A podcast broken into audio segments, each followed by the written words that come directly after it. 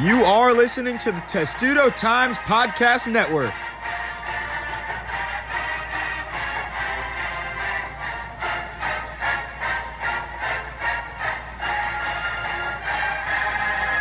Hey, everybody, and welcome back to the Testudo Times podcast. I am your host, Dylan Spilko, alongside Lauren Rosh today.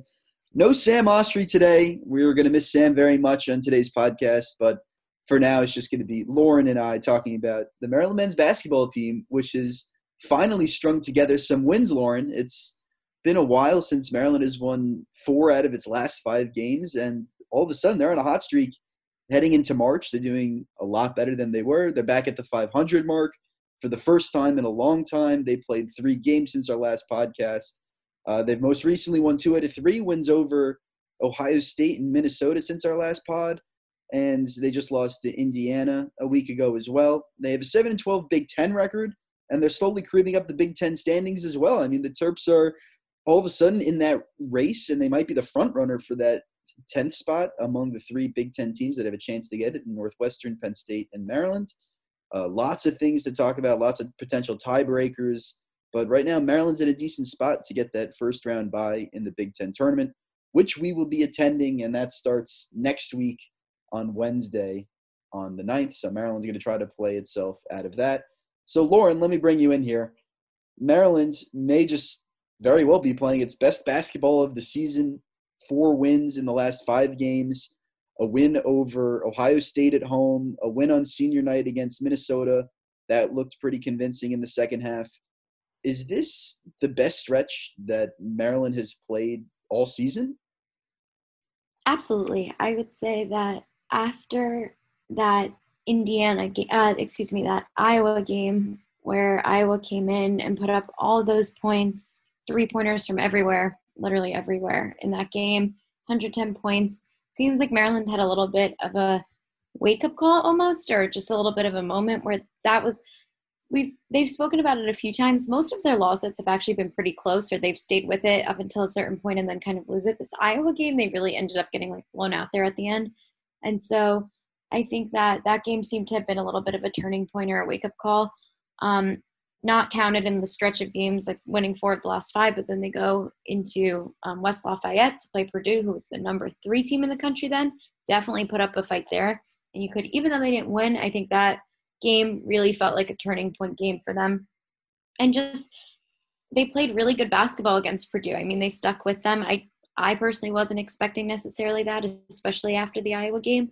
But since I've seen their performance in Purdue, I really do expect them to kind of like stick with most teams. And like, I mean, I said it last week on the podcast. I thought that they were going originally that they were going to either beat Indiana or Ohio State, but in that moment after they were on that two game win streak, I thought it could have been Indiana. But after they didn't um, win against Indiana, I was relatively confident that they would be able to beat Ohio State. I just felt like really the momentum's in their favor and we talked about them having nothing to lose and it's like they kind of like for them now they're playing toward a new goal maybe it wasn't the goal at the beginning of the season but now they're playing to get that bye in the first round of the big ten tournament and i think Fatts Russell was talking about it yesterday. It's really hard to play five games in five days in that tournament. So for them, they're trying to set themselves in the best position to maybe stir the pot a little bit in Indianapolis. And the best way for them to do that is just kind of keep playing how they're playing now. Right. And I feel like when Maryland was losing earlier in the season, and it was approaching that stretch against. It was after that Rutgers went on the road, and they were going to play Indiana and number 13 Michigan State. It was going to be a really, a really difficult stretch of games, and then they kind of just kept losing at that point. They went on this five-game losing streak, season-high losing streak, heading into that really brutal Iowa loss in which they gave up 110 points. Um, it was just it was just a really brutal stretch. And it's almost like it's I think it's easy to forget about the conference tournament and to only think about the NCAA tournament, especially midseason, because at that because obviously the NCAA tournament is the end goal for a college basketball season, and and I don't really think it's hit Maryland that it really had a shot to go and chase that four seed or chase out of the the bottom four for the Big Ten tournament. And with this recent stretch, I think it's really become a reality. And I think you really see it ever since that Iowa game. And I, I just wanted to point that one out. Do you think that one was kind of the turning point for all of this? Because after that, after giving up 110 points, in which Bohannon and uh, Jordan Bohannon and uh, Keegan Murray were just raining down threes. I think they combined for 60 in that game. You, you know, 110 points in your home court in, in its own right is, is pretty embarrassing. And then for Maryland to just lose by one to Purdue on the road and then to rattle off four of its next five games and re- make them wins, I mean, that's pretty impressive. Does that really all date back to that Iowa game? I think yes, because really the big problem is that the shots were just falling for Iowa, and Maryland could do nothing defensively to kind of stifle that. And since then, Maryland's defense has really picked it up a little bit. Like, in addition, Fatts Russell has just, we'll talk about it, I'm sure, after, but like has just skyrocketed into what his potential everybody kind of knew it could be all season. But I'd say like defense really picked up. Also, there was a few games where um, Hakim Hart and Ian Martinez are picking up four steals a game, and it was a stretch where they were everybody was just kind of doing what they were supposed to do defensively, and we've definitely seen that. I mean, holding Ohio State to only 60 points, and you know before that holding Purdue to the only whatever it was 62, even though they lost. So I think just like continuing to not only they kind of always have had this fight throughout the season. I think that there was definitely a bit of a lull during that losing streak that you were talking about going into Nebraska, but it wasn't, or going into Iowa, but it wasn't quite so much a lapse of energy, but rather just a really challenging stretch in their schedule. And I think that now the enter the um, kind of like the talent that they're playing at, the talent level that they're playing at has been there all season, but they finally have kind of unlocked that a little bit.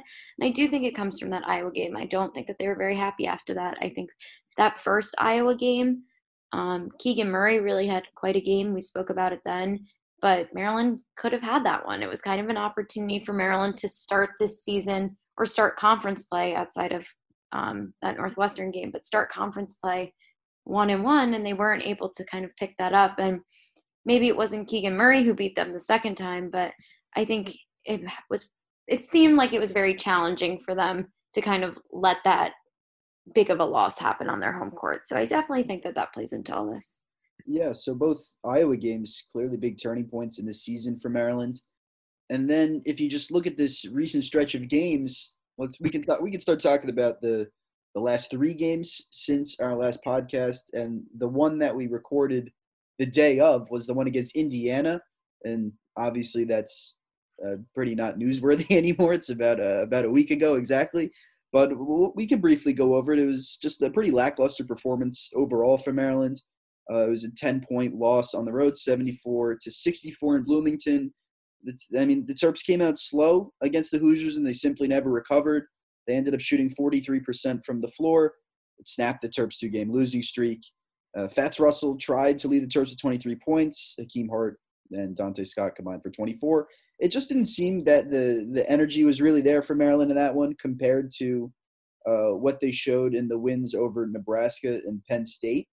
But th- uh, there were times, and Indiana was a really slumping team too going into that game, and Indiana just suffered uh, a terrible fate against Rutgers, and they're probably going to be out of the NCAA tournament. But at the time, they still were on the bubble, and they had a chance, and Indiana pulls off the win. I don't think many people expected Maryland to pull off that road upset. Is there is there really anything to add besides that it was just a, a, t- a typical road showing for Maryland? You know, it was, it was a pretty quiet game. I feel like. Yeah, I mean, I think that Nebraska and Penn State are just not as and this is not meant to sound disrespectful, but are not as challenging opponents as Indiana is. And so I think even though that they had that momentum of like nearly beating Purdue and beating Nebraska and beating Penn State, like going to play a game at Indiana, tougher environment, like night game for them there in Bloomington, like just a tougher match for Maryland to kind of have. I wonder if the games had been flipped. I, not that Maryland has had so much more luck at home this season, but I wonder if at that point in the season, if Maryland had been home, if it would have been more of a similar outcome to what Ohio State ended up being like. But I think it was just kind of a tough game for Maryland. Um, Fatts Russell looked good. It's kind of like in this midst of his big um, burst that he is going on, but just kind of set them up, I guess, to come back home and try and figure stuff out against these next two teams who they were able to pull off wins against. Yeah, Indiana was really slumping. I think they deserve to be talked about just to, briefly here because if you think if you just look at Maryland's season in general, seven and twelve in the conference, the fan base obviously a little disconnected from this season with the the head coaching switch and whatnot. But Indiana, with Mike Woodson as a head coach, just nine conference wins right now. Just not good. I think they're on a drought, like an NCAA tournament drought of like five or six years.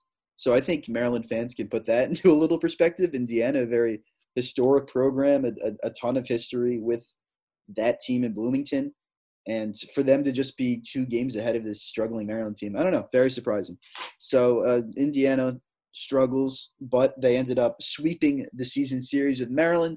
Indiana beat Maryland earlier in the season in College Park, so they finished the season 2 and 0 against the Terps. But surprisingly, after that Indiana game, Maryland found a, another spark. They they started to play more like they did against Nebraska and Penn State. They were a little more upbeat coming into this game against Ohio State, and I think they caught a little luck with the schedule because Ohio State. Mm, so you look at like the senior night game and the Ohio State game. Obviously, senior night, you know the team is going to be playing hard for the seniors, and you know there's a whole emotional aspect to that. But this was also the last ranked home game that Maryland had, and coming off that frustrating Indiana loss, I think this just the matchup in general against Ohio State opened the door for them to just go out and just do whatever you know one of those, you know, the season might be over, but we're just going to leave it all on the floor kind of games. And I, I, think that's exactly what happened against Ohio State. And I think Ohio State had lost a game coming into that game. I'm not entirely sure. However, I, I don't think they were at the top of their game at the time, and, and it definitely showed in that College Park showing. Uh, it was it ended up being a 75 to 60 win for Maryland against number 22 Ohio State. I believe it was the third ranked win over uh, third win over a ranked opponent this season. Uh, Illinois and Florida were earlier in the year. Just how surprising was it for Maryland to pull off that kind of upset after just having a, a road dud against Indiana? Yeah, I mean, I think that I really, and I, I think I've said this since this announcement was made. I really felt like they were going to win this game, even when they were playing at their lowest point. There's it was the 2002 national championship honor team, um, or they honored the 2002 national championship team. And something about that team is, which makes sense, is very special to this Maryland program. And so you knew that there was going to be a lot of fans there. You knew that there was going to be interactions between the old players, the 2002 players, and the current players. And you just knew that like there was going to be this sense of like not embarrassing, but yeah, not wanting to kind of like be embarrassed at home. So I knew that they were going to fight throughout the whole game. And I do think Maryland has really come close to beating certain opponents this season. And maybe even if it wasn't Ohio State the first time, I feel like that first game that they played each other was a little bit um, kind of a drag for Maryland. But this second time around, like, I just think that it makes it doesn't surprise me because you know the talent is there. Maryland's talent is there and when they're playing up to you know their actual skill level and what they can do and everyone's kind of having an on night we talked about this in the preseason i think that like maryland doesn't need everybody to be a top scorer but and like there's certain guys who don't need to have like a big night every night but quite honestly like when they all are like maryland is really hard to beat. And so i think we saw that against ohio and quite honestly like having all those points coming from Fatts Russell and Eric Ayala isn't surprising. They both have played well, but I think it's just was kind of unusual this season for both of them to have really strong games at the same time. If I remember correctly, I want to say there's only like two or three like really big games where they both played really well and had performances like that. So for Ayala to be coming off this wrist hand injury that he's been dealing with and you know score all those points and for both of them to put together a you know, 50 something, 50 point performance is really something. And so Coach Manning said it the other day, but like it's really hard to beat a team when the backcourt made up of two players is putting up 50 points, like putting up well over two thirds of the, or um, excuse me, three fourths of the points. So I think that, you know, it doesn't surprise me. It's definitely an upset in the rankings, but when you think about it, in the preseason, Maryland was kind of supposed to be there. Like these are games that Maryland was going to compete in and they've been playing up to that level. So, you know, after their performance at Purdue, nothing necessarily surprises me. That's a good point. I th- I think after that Purdue performance, because I remember watching that Purdue game, and I was just sitting there, and Fatts Russell and Maryland just kept hitting shots and they just kept staying in the game. And it was unlike anything that we saw prior to that game. And I agree, since that game, it's really been just a really tight battle defensively for Maryland. In a lot of these games, they really tightened up, uh, especially on the defensive end of the floor. And in this one against Ohio State, it was really the second half that stood out. Maryland went into the, the second half just up by four points. And to finish the entire game up by 15 against a ranked team means that it must have been a solid performance. And Maryland got great efforts from the backcourt duo of Fatts Russell and Eric Ayala. They combined for 50 points. They scored 29 of Maryland's 43 second half points. And Fatts Russell went five for seven from three in the second half. As the season has gone along, I think that uh, interim head coach Danny Manning has really, uh, I, I guess, loosened the reins on his top scorers, specifically Fatts Russell. I don't think he's really. I I think Fatts Russell has a really long leash as to what he can do on the floor, and that's because of Maryland's lack of depth, and that's that's not really a, a diss to like the Ian, Ian Martinez or Xavier Guerrero now. I think they they've been playing better as of late, especially Ian Martinez. He's showing a lot more confidence. But Fatts Russell has just uh, has one of probably the second longest leash besides Ayala on this team, and Fatts Russell has really kind of exploded in the second half of the season. He's had these stretches where he's just scored 20 plus points game in, game out. And what what have you seen from him differently in this last stretch? Because he just seems to be so he's been explosive all season, but now it's like explosiveness with purpose. Yeah, I'm I think about again, it kind of comes back to this Purdue game. Purdue was the first game where I really felt like I kind of saw Fatts Russell do exactly what we've seen flashes of all season. And in that game, Eric Ayala wasn't playing. And um, Fatts Russell had to step in and kind of fill a little bit more of a void there.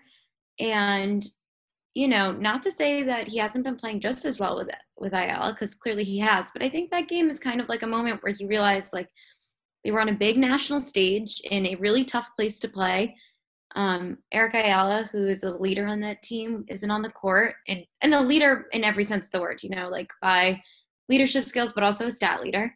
And then you have Fatts Russell, who really wants it. He has a really good relationship with Eric Ayala, or at least that's what he gives off as. And so I think that in that matchup, just wanting to, I guess, make kind of Eric Ayala proud in the sense like I, that's really what I think about in that game is like he wanted to come out and kind of fill that void as best as he could and put on a performance where you know Eric Ayala really was um I guess you know where his presence of course was missed but maybe not missed as much as it would have been had Fatts not had that kind of night. And then I think since you know it kind of flipped a switch for him inside and even with Ayala playing and Ayala slowly now making more of an impact on the court since he was out in that game he's just really been able to go off and have himself performances that like again he was expected to i i really truly think that when he was brought into maryland this was the expectation of what he was going to be able to do. And you think about how they talk about how dangerous they are right now. Think about how dangerous they would have been all season had fatts russell kind of showcased this a little bit earlier. And it's not to say that it's his like it's not to put a blame on like a person that like something maybe didn't go the way that it did. It's more so just kind of the thought process of like i think that the season has kind of taken a turn and there's new goals now. And if the goals aren't getting to the tournament right now the goal is to get that bye or to just kind of stir the pot here at the end you know muddy the waters whatever the case may be. So i think that for fatts russell it's not like anything has particularly changed. It was just kind of like in that game maybe he had to step up and he realized how much of an impact and maybe coaching staff or the team or whatever it is has kind of like there's a little bit more trust even it seems like since the, in these last few games everybody knew he could do this but there definitely is and seems to be more of a trust and more of a trust of more of a trust in himself as well i think and sort of building off that I, I think this was the most intriguing game of Maryland season. Just just when you just look at the opponent, you look at where they are in the season, you look at the scoreboard, and you look at how Maryland got to 75 points, and you see that Fatts Russell and Eric Ayala combined it for 50 in that game. I think that it really has to start, it has to make Danny Manning think. if you are beating a number 22 Ohio State at home by 15, just a few games before the postseason, all of a sudden he has to start considering if that's the recipe for success for this Maryland team. If you're just gonna like unleash Fatts Russell and Eric Ayala offensively, and you come up with a 15 point win against Ohio State, I think that, and he, I think the, the message has been the same from Danny Manning since he's come in as the head coach. He's been always reiterating that paint touches and getting into the bonus early are, is important, whatnot. But I think it's it needs this team needs to be more of a backcourt team all of a sudden with how these two are playing. And if they, the, you said that they feed off each other, and that's completely true. They feed off each other every game, and it's almost you can just see it by watching them. One of them hits a shot, and then another one. They just keep going, and they're that talented of players where they can feed off each other like that, and they can go on these hot shooting streaks. And to beat some of the Big Ten's best, they are going to have to be at their best. And I think that the recipe for success for Maryland is going to get the ball in those two guys' hands and let them operate and let them shoot as much as they want. And if they don't hit it, I I think you just gotta shrug your shoulders and say okay, because I think Maryland has shown that the recipe for success against the top teams of the Big Ten is to let Eric Ayala and Fatts Russell shoot. Yeah, and I mean something interesting that you brought up is also just kind of when in the season they're kind of catching fire, and I just kind of keep thinking about how um, excuse me, how um I lost my train of thought.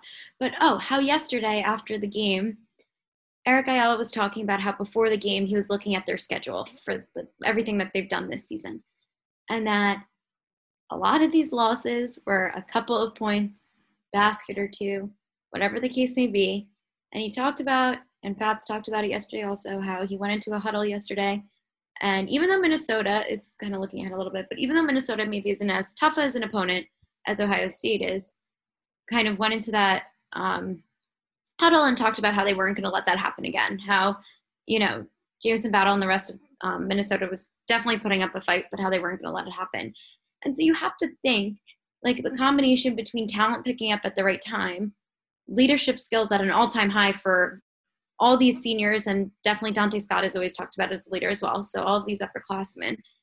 But then also, Eric Ayala always talks about, you know, his best memories being like um, from that 2020 or the, yeah, the 2020 season when they won the Big Ten title in the regular season. So you have to think that, like, headed into this tournament, he kind of has a taste of that from the regular season and knowing how they've already been beaten by a bunch of these teams by only one basket, it kind of makes you think about what they can do going forward. And I agree. I think the sky kind of is the limit when um, Fatts Russell and Eric Ayala are playing as well as they have been, and the ball is moving through them. But I also think like the other players have shined in return when they're playing well other players are doing well, attention is taken off them a little bit. I feel like Q has had a couple of stronger performances recently. He's gotten off to stronger starts when Julian comes in, gets into a little bit of foul trouble. But again, when they're not running the ball so much, like through the post, those players are able to do a little bit more. There's less attention on them, even for teams who have um, some of these better bigs in the conference. I think that that might pose a little bit of trouble for Maryland, especially depending on who they're playing in the tournament. But I think that when the ball is run through Maryland's backcourt and they're playing well, everyone is doing better in return. Uh, yeah, I'm on the same page as you. I think that's exactly the the reasoning behind Maryland's recent success. The the offensive play is completely running through the backcourt, and Maryland is reaping the rewards from letting that happen. So just to round out that Ohio State game, uh, Ohio State was just held to 36% shooting. They shot 8 for 28 from 3, good enough for just 29%. EJ Liddell, who's one of the best players in the nation, easily one of the best in the Big Ten, 3 for 10 shooting, just 11 points. Branham, just 13 points and 4 for 13 shooting. And Ohio State ended with two more turnovers than Maryland. So Maryland came out after that Ohio State win. They had a few days break between their game against Minnesota, which happened to be senior night in College Park for both the journalists and players alike. And Maryland's honored four seniors before the game Xavier Green, Eric Ayala, Fatts Russell, and transfer Simon Wright. The, the first half was a scoring one, and it was a very high scoring one. I mean, I forgot to add the word high before scoring. So it was a very high scoring one in the first half. And Maryland took a four point lead into the break, but then Maryland really broke out in that second half. They, uh, even as the Golden Gophers started to creep back, which we will get to soon, Maryland ended up outscoring Minnesota 43 to 36 to take the win in front of the home crowd. What are some of your initial takeaways from the win? And then I'll share some of mine. Um, I do think that this is a game that I was expecting Maryland to win, but while it was being played and things were getting close, my biggest takeaway is Maryland really didn't fold. And not that I was quite expecting them to because I think they've been in the stretch, but I wonder if this game was kind of stuck in that whole losing streak if Maryland would have been able to find the win.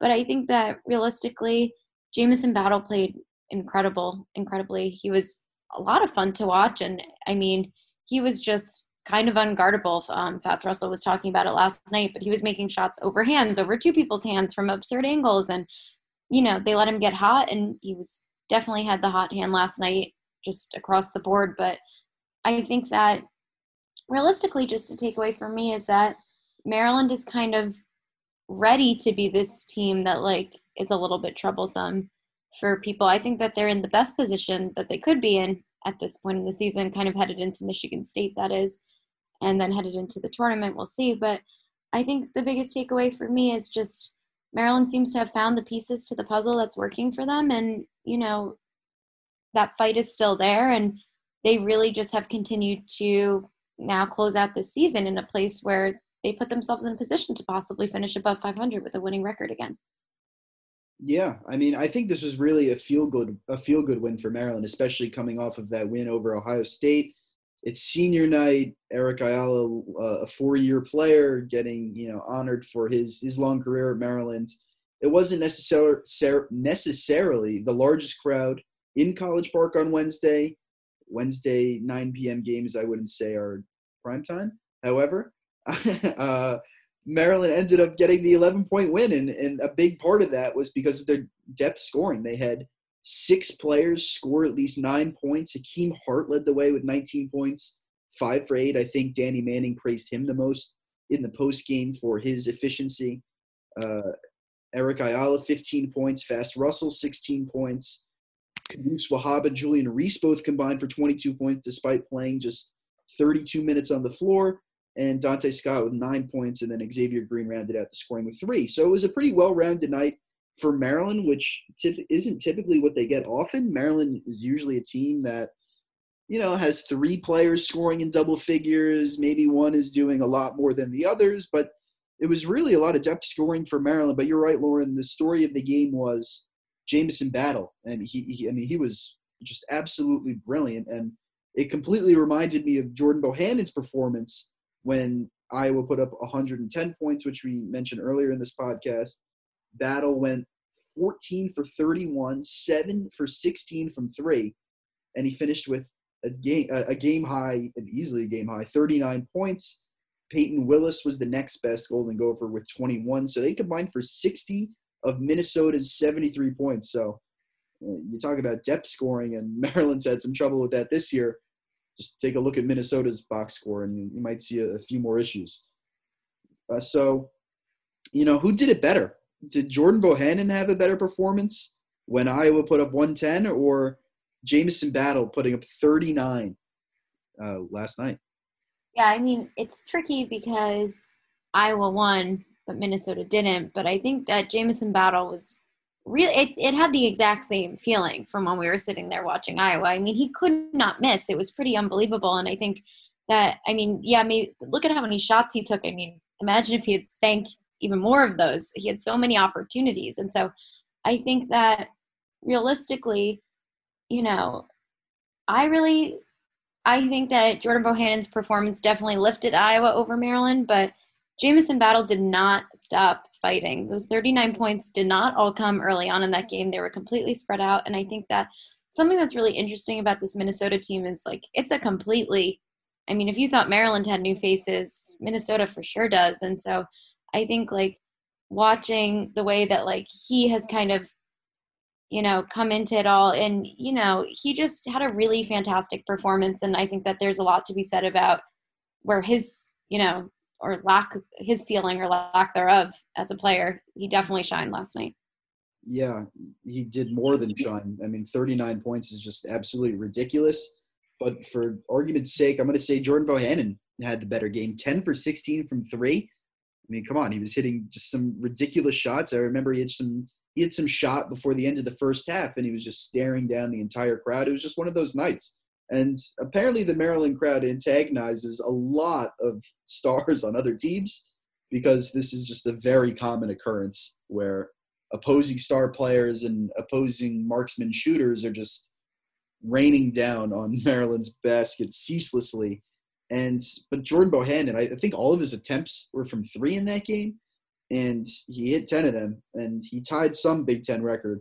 But I mean, both performances are just otherworldly, and I don't know what it is about Xfinity Center, but it's too common of an occurrence for it to be random. so, uh, you know, in the second half of this one, Maryland, it, it was a back and forth game. The score ended 11 points in Maryland's favor, but that's really not what this game felt like in the final eight minutes or so. The game was really back and forth, and Minnesota started to creep back in. And then the game was, I think, Battle hit a three, and then it was 70 to 68. And then Eric Ayala came back, and he had a wide open look. And there have been times where this Maryland team has not been able to hit wide open looks. I don't know, something daunting about the the wide open but Eric Ayala and senior night stepped up, hit the three, and that's what sparked Maryland's like two minute run towards the end of the game. And Hakim Hart hit another three. What is it about Maryland that they're able to close out games all of a sudden? I think it's what we were talking about before. They didn't so many times this season, and I think you get sick of that. I mean, I think that they're I mean, for lack of a better word, I think that they're sick of being a team that's so close. And so, you know, I think that's part of why they've been coming out a little bit stronger than it seems like they were at the beginning of the season. Those slow starts used to get them a lot. They weren't, there was that stretch where they hadn't had a lead at, they never had a lead at halftime until like, I really want to say like maybe Florida, they were tied at halftime. And that was like the first time that they weren't down.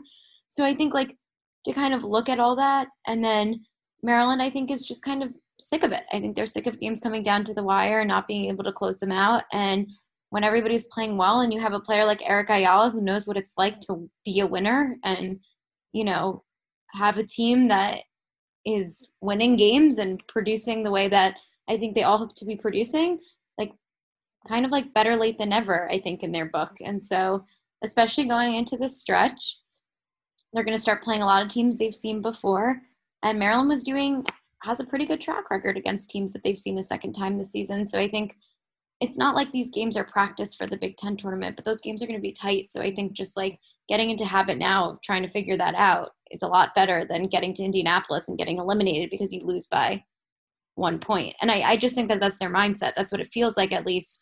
And I just, that's how I feel because when I really think when Eric Ayala was talking about yesterday, looking at the schedule from the season and seeing all those close games, it's got to be tough to look at and try and like really wrap your head around, especially maybe during the games. Maryland was down by a lot more and then ended up bringing it close at the end. But I think now they've just have put themselves in a position where they've been coming out strong that they don't want to give it away there.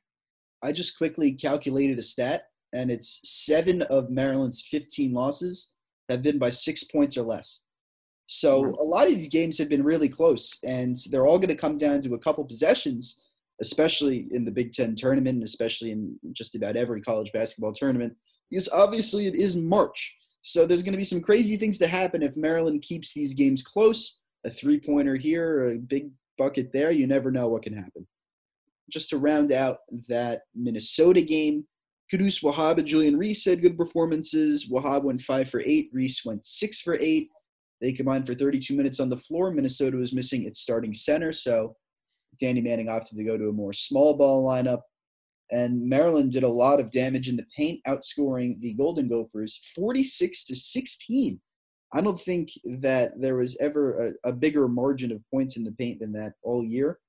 And Maryland just did a, a, a phenomenal job inside against them. So I think we could start to look ahead. And there's not much ahead, I'll tell you that. There's only one road game left against Michigan State, which will be on Sunday at 4:30 p.m. It'll be on CBS. So the focus for Maryland now is to try to get that 10th seed, to try to get that first round bye in the Big Ten tournament because one game less to play is one less chance of getting knocked out. So for Maryland, that first round bye could just mean everything. And it's going to be a bat. It's likely just going to be a battle between Maryland and Penn State. But before to, before that seeding is decided, Maryland's going to have to play against Michigan State, and if they win, that's an automatic ticket to that first round bye. So, what's the, the Maryland uh, winners of a winner of four out of its last five? What should its confidence level going into Michigan State be like? Especially because earlier in the season, Michigan State played a little spoiler on Maryland's home court and won by two.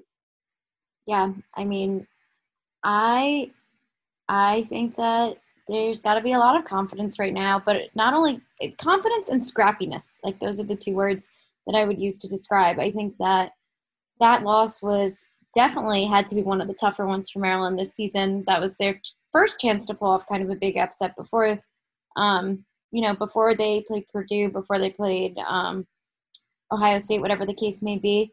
And they are playing well right now. And I think that if they are playing this well against Michigan State, they can definitely put up a fight and just definitely put themselves in a position where they're kind of in control of their own fate here when it comes to missing that first game in the Big Ten tournament. Um, they don't want to play that first game. They do not want to be in the that bottom four. It's very clear. They're, I think, in their mind, they're ready to pull off a couple upsets in that tournament. It's a lot harder to do that with five games in five days than four and four, whatever the case may be. So I think that their confidence level is probably high and should be high, but I don't think I think that they still have kind of that maybe more underdog esque scrappy mentality where, you know, it's not they know it's not going to be easy. Michigan State is a hard environment to play in, and Michigan State is a, solid team. But I think that, you know, I think Michigan State plays in another game before they play Maryland, if I'm not um, mistaken. But I think that coming off Michigan State had the big loss, so I think that they're going to be coming back with a lot of fight when they play Ohio State. But then, you know, so Maryland has a little bit of a buffer between that Michigan game and them. But I think that they're going to come out with a lot of fight, a lot of scrappiness, and if they play the way they've been playing, then I, I think that they might be able to do it. Yeah, I think that this is actually a, a realistic game for Maryland to win. And I typically don't say that about many road games, but I don't think there's a streakier team in the Big Ten than I think it's Rutgers and Michigan State. Because if you just look at the last five games alone for Michigan State, uh, a four point loss on the road to Penn State, a five point loss at home to Illinois. They lose by 26 on the road to Iowa. And then they come back at home and beat Purdue by three. And then they follow that up by a 17 point road loss to Michigan. So it's just a really wide ranging, uh, a bunch of scoreboards in the last five games for Michigan State, and I think that this is a game that Maryland can certainly take advantage of. But however, there needs to be some uh, pessimism there because the last time Maryland had a, a, you know a good game script with their opponent coming in was Indiana, when Indiana was slumping on like a five game or something losing streak, and they hadn't won since playing Maryland. And Maryland failed to take advantage of that. So who knows if that could happen again? But just the fact that Michigan State is fairly streaky, I think that gives Maryland already a solid chance out of the gate.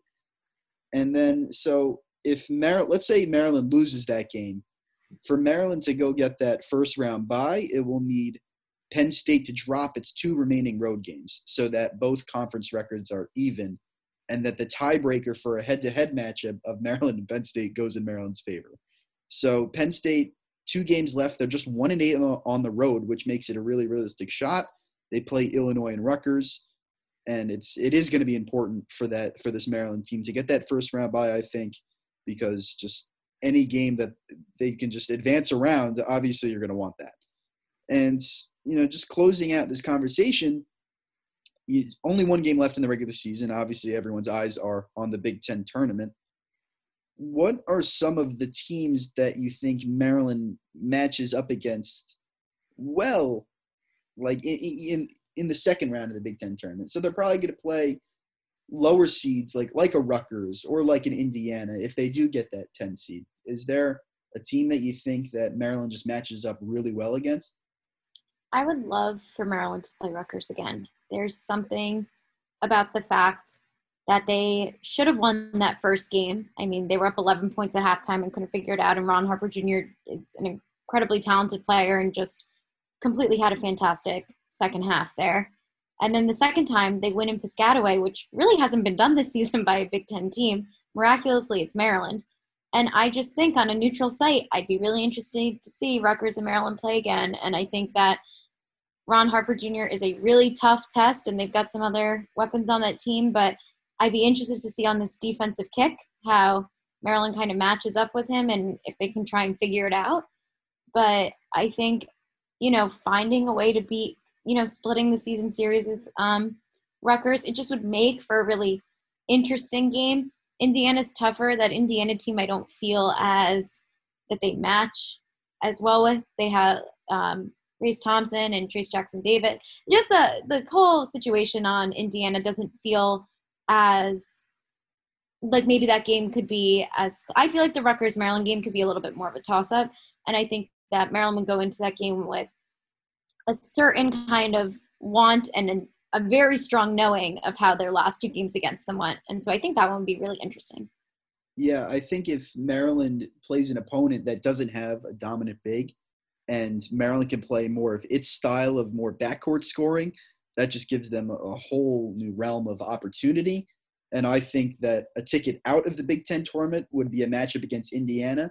I think a, a possible punch to the quarterfinal would be a matchup against Rutgers. I'm right on board with you. I think a streaky Rutgers team, a team that Maryland, just on paper, can match up with. Ron Harper Jr. is obviously someone that is going to need to be man guarded by likely Hakim Hart for the entire game. But I think that just on paper, Maryland and Rutgers, that's, I don't think it gets any more 50 50 in the Big Ten than that. So I think we can go right into our score predictions for Maryland's final regular season game of the 2021 2022 season. So I, I guess I'll go first because I know you like to think of it sometimes. So I'm, I'm going to say uh, the first one was low scoring, and but however Maryland's offense has been playing a little better recently, and like I said, Fatts Russell, the leash is very long for him. I think we're going to be seeing another like 18 plus shot performance for him if he wants to will Maryland to a win. I think Eric Ayala and Fatts Russell combined for over 40 points, I would say. However, I still think Michigan State gets a close road win. I will say 71 to 66. I'm one point below one point above, but I think that I don't know. I'll I'll just say the opposite. I'll think that I think Maryland can do it. There's something about it that feels in reach, like slightly in reach, and they are playing with.